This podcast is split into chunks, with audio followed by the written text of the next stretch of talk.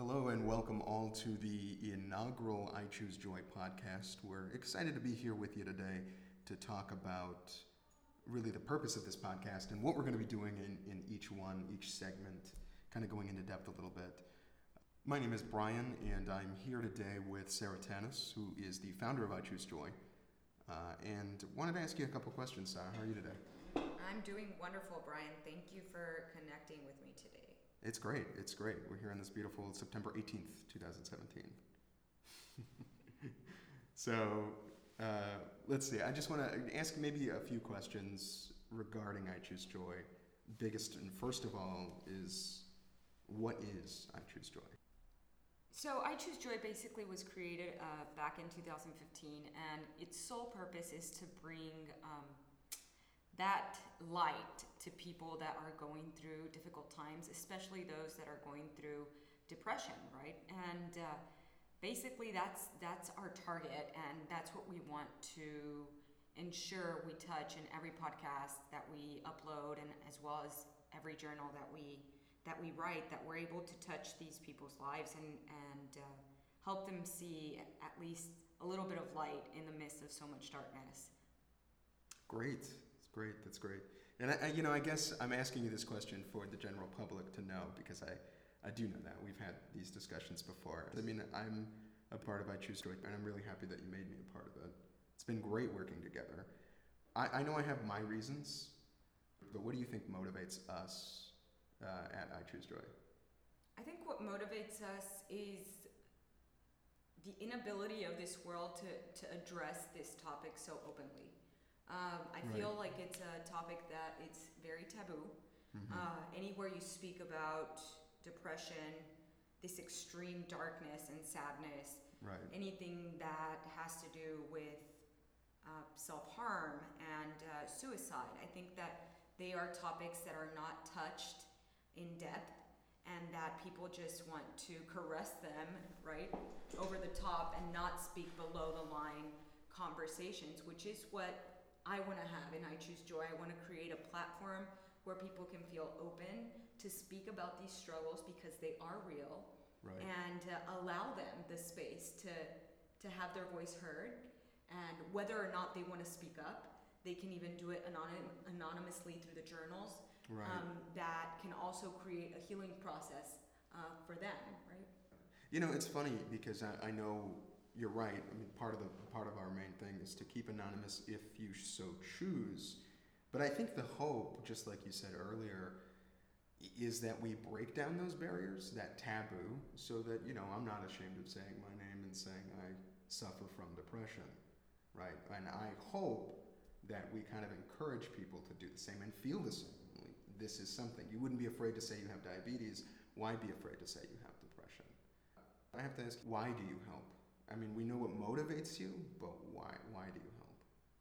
So ever since I was young, I've had a need to help and serve others. It's just it's in my blood, and I cannot help but but do it. If I don't act on it, I myself will feel extremely sad because I'm not living up to what I was made to do. Right? I feel like that's a purpose in my life, and and specifically in this. Uh, disease or in this depression that we're trying to target that is all over the world, I experienced many friendships that were going through something very similar and ended up taking their own lives. And I'm talking about anywhere from the ages of 20 to 35 or 40.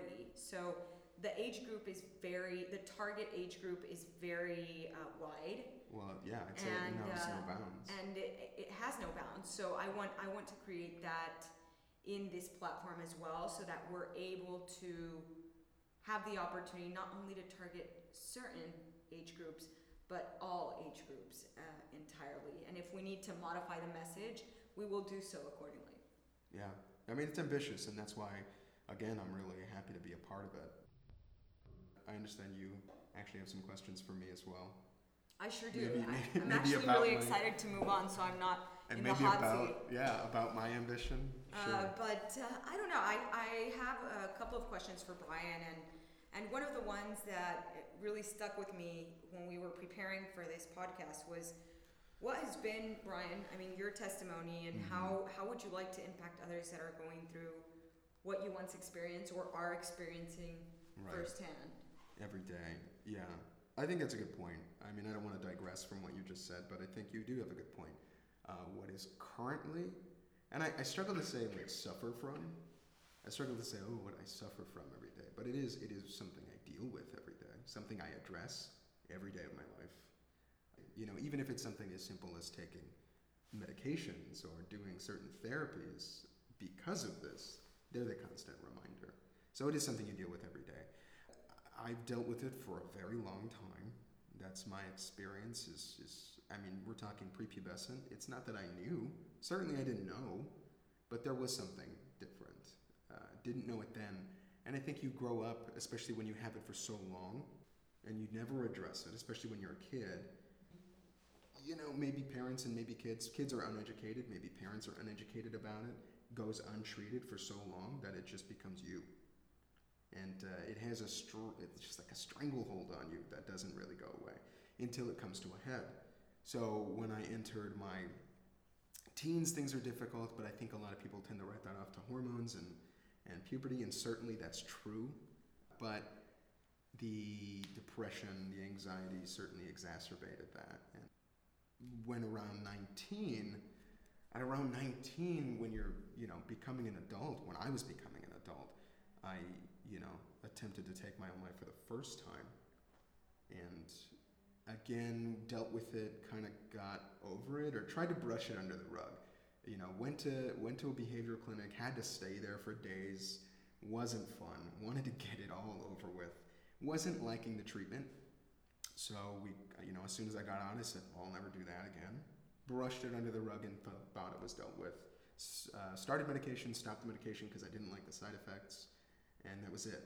You know, dealt with it from then on, but thought, well, I just need to be stronger.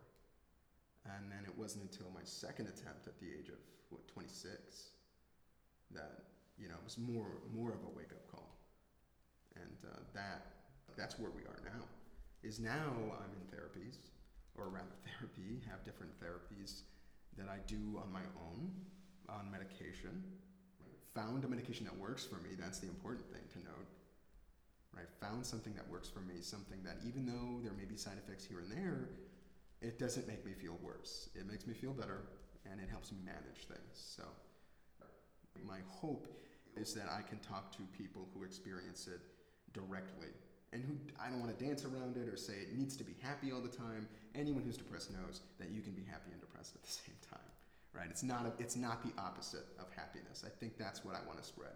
The news is it's not the opposite of happiness. You can be happy and still suffer from this, and uh, or rather, still deal with it. Right? You don't have to suffer from it.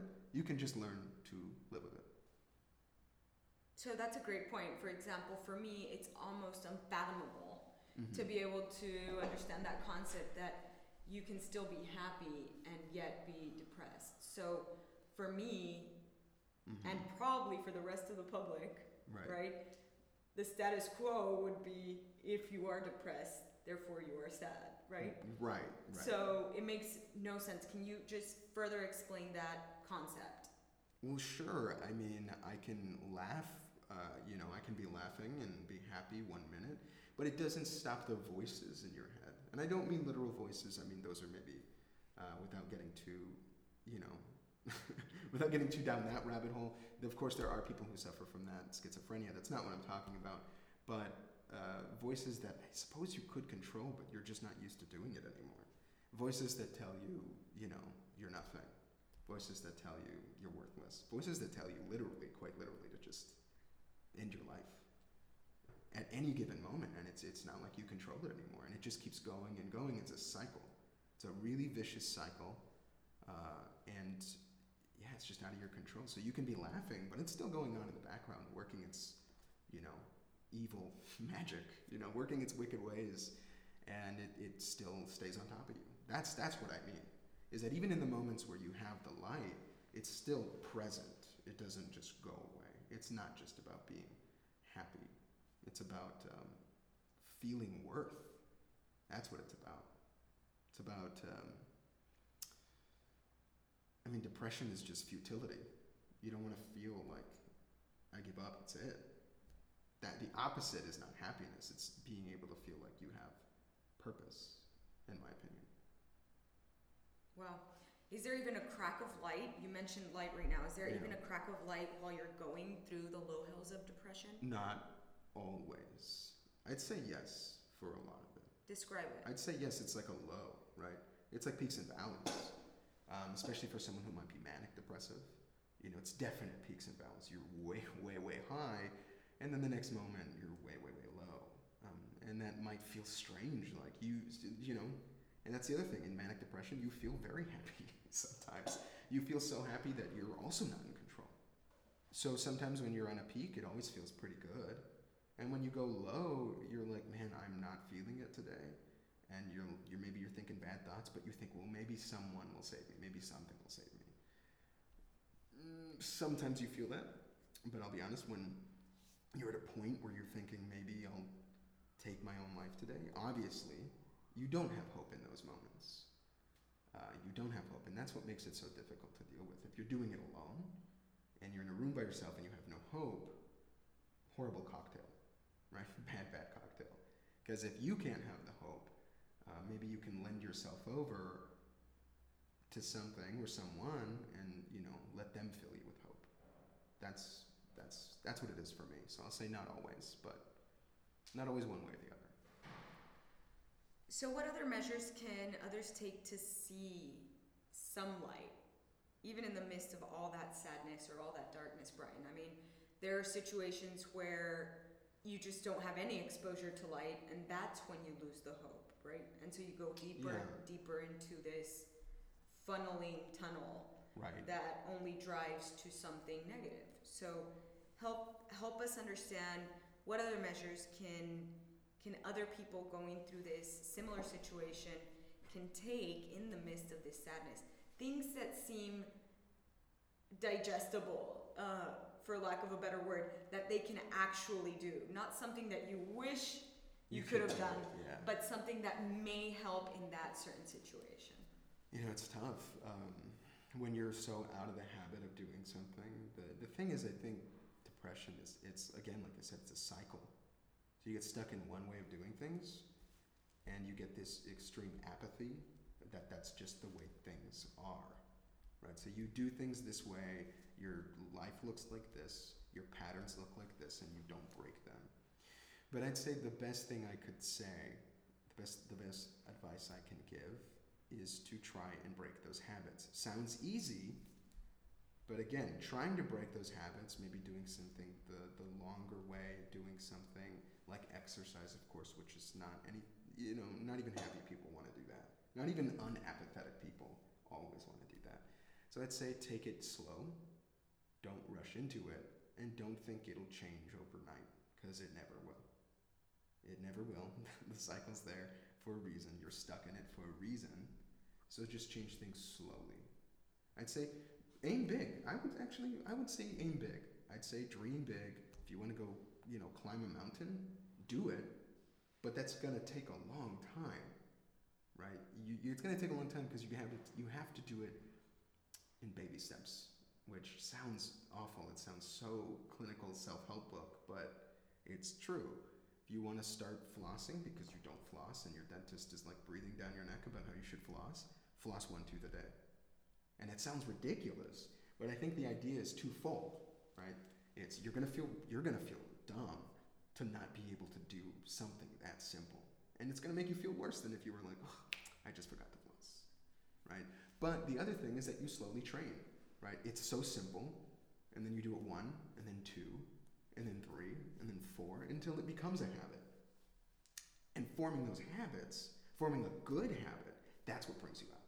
Those are the activities. Choose an activity that you know is positive and do it slowly. Walk before you can run.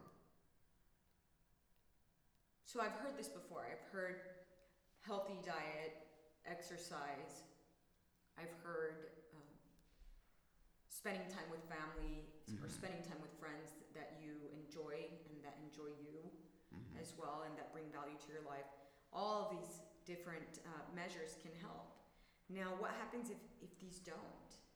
If they Right. don't, Eh, Or you can't get yourself to get to do them. Well, right? see, that's that's the the hard thing, and to be honest with you, I don't have the greatest answer for that because I think any depressed depressive person needs to learn the hardest lesson for them is maybe not well maybe not the hardest lesson for them. I think it's a very hard lesson depending on how your depression affects you is to be self-reliant. And that's the thing. You know, what if I don't have all my friends that day or family that day? Or if I don't have access to the activities that I want to do? It's about self reliance. It's about what do you do in those moments. And that's something that really can't be taught. You have to push forward and do it. And it's it's tough. It's very tough. There are many things I would say just again, activities, small things, and learn to like yourself. Learn to like the company of your yourself. That's the thing. Is sometimes when you're alone with yourself, it's just that you don't like your own company. I think. Um, but slowly, just slowly, make it again, like you said, digestible, and start associating alone time with other things. Start associating it with things you like, and start making it start putting a positive spin on I'm alone and start putting a positive spin on the way you do things and embrace that. Come to like yourself. That that I think is going to be the biggest step in self-reliance. I agree. I think self-love is the best love, right? If Yeah. you can if you can love yourself, if you can spend alone time with yourself and be okay, I think uh, just there, just in the decision to be alone and enjoy that moment, I think that we become more in touch with who we are. Yeah. Instead of looking for noise elsewhere or someone I can spend some time with so I'm not alone, being able to be in that moment with yourself and enjoy it, I think that's the ultimate goal for everyone um, in this world. To be okay walking down the street, the breeze running through your hair, and I'm okay with me and anything that comes in addition to myself that whether that be a partner or that be a family member that is only adding to to my joy not my joy itself Right. It's not providing it solely. That's tough, and it's it's not easy to fathom if you're that deep down the hole. Certainly, I you know I hated hearing things like that when I was that deep down. Certainly, like if we were having this conversation, or if I was listening to this, and I'm just being honest, if I was listening to someone trying to help me, it's hard to take that in. It's really hard because you, in admitting like, oh man, these guys are speaking some truths, you know, or they're making a lot of sense. In admitting that, oh man, this makes a lot of sense, I should do this, it admits that, like, oh, this is real, it is a problem. And I think, in a way, it's almost like admitting, it feels like you're admitting that you're broken or you're damaged, right? You're imperfect and it's really dark and no one wants to say it, but, you know, it's basically admitting that you have a problem. That's the hardest thing. That's the hardest thing, is to admit it for the first time. well i think once you admit it you you it loses its stronghold once it touches the wind it loses its power thank you so much for joining us today brian i appreciate your candidness and hopefully we can continue to have more conversations like this thank you everyone Yes, thank you, Sarah. And, uh, you know, really just going over it quickly before we go, the format is not going to be this every every time, right? What, what the plan is to come in, share one topic a day, right? Obviously, this is just to get to know mm-hmm. me and get to know you, but the, the whole point is to really share ideas, right? So we'll share maybe a journal entry, maybe something that we like, and then talk about one thing, make it real quick and, and snappy, and maybe do some testimonials and some affirmations and, and put people on their way. And again, I know it's hard to hear a bright message or quote unquote bright, sunny message when you're so deep down. It just, it, it doesn't look or feel great. But take it as you will. I think just um, try and surround it. If it feels strange, maybe it's a good thing. Because what you're doing now might not be working. Try something else. And something else is always going to feel strange because it's different. I, I, I think that closes it. I really want to thank everyone who is listening. And I'll just say stay strong. And uh, thank you, Santa, for being here.